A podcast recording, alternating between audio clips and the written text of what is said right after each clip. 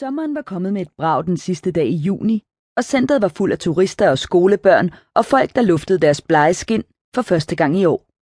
Liva og Sally havde hver brugt niogtres kroner på ens solbriller i H og M. De var blevet enige om, at det måtte være i orden at gå med dem indenfor, fordi der var glastag over centrets gange, og lyset derfor var ret stærkt. Sally stak sin arm ind under Livas og mumlede højt i hendes ører. Hold nu kæft! Hvis ikke vi havde haft solbriller på, var vi da blevet blændet nu. Shh, hun kan høre det, viskede Liva tilbage, men kunne alligevel ikke lade være med at grine med. Foran dem gik en ung mor, som skubbede en barnevogn med et skrigende barn foran sig. Hun var iført et par shorts, der krøb helt op i numsen, og som afslørede en masse hvid hud med strækmærker og blårøde blodårer. Jeg skal aldrig have nogen unger, det er hundrede, sagde Sally lavt, da de gik udenom hende. Liva trykkede Sallys arm så hårdt ind mod sig, at det også gjorde ondt på hende selv. Hold nu mund! Tænk, hvis det er hende, der ringer til mig, ikke? Så skal du absolut sige, at du er bukket helt op, svarede Sally og rullede med øjnene. Liva rystede på hovedet af hende. De var på vej hen mod Føtex, som fyldte hele den ene ende af centret. I hånden havde Liva det opslag, hun og Sally havde brugt det meste af formiddagen på at skrive. De havde lavet det om masser af gange, før de til sidst havde printet det ud på gult papir. Ansvarsbevidst pige på tretten år tilbyder babysitting eller afhentning af børn i børnehave eller dagpleje. Helst eftermiddag, eventuelt også aften, ring eller skriv til Liva Kelsen. De stoppede op ud for opslagstavlen. Den var i forvejen fyldt af sedler. Der er jo slet ikke plads til min, sagde Liva ærgerlig. Jo, der er der. Se bare. Sally stillede sig på tå og rev et par opslag væk. Hun krøllede dem sammen og smed dem i den nærmeste skraldespand. Ej, det kan man da ikke, indvendte Liva. Sally trak på skuldrene. Det kunne jeg da godt.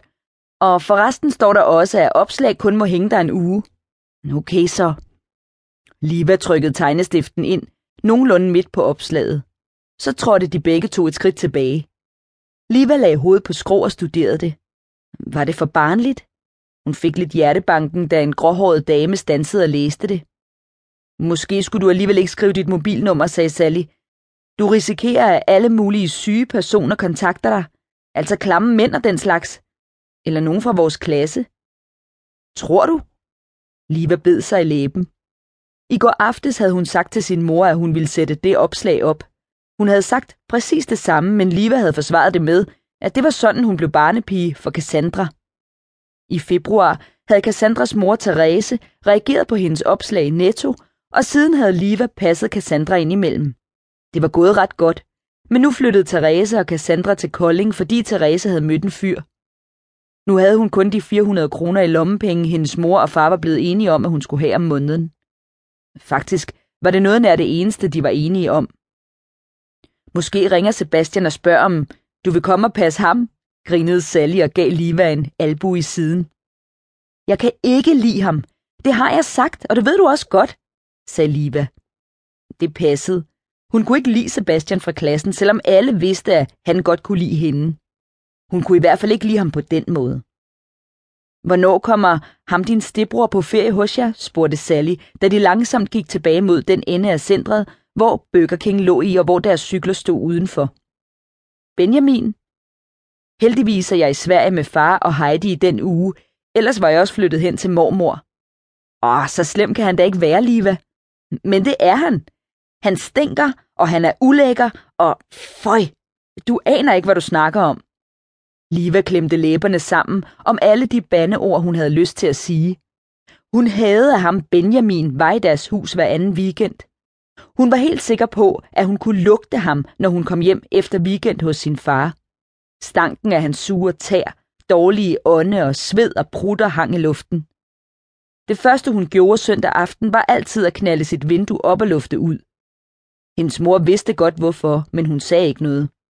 Heller ikke til Kim, Benjamins far. Han vidste selvfølgelig godt, at Liva ikke gad være sammen med Benjamin, og at det var derfor, hun havde fået flyttet sin weekend. Det var snart to år siden, Livas mor var begyndt at se Kim. I starten kun, når Liva var hos sin far. Livas forældre havde været skilt i fem år dengang, og de var blevet skilt, fordi faren havde mødt Heidi. Liva havde vænnet sig til det, og syntes på en måde, det var okay.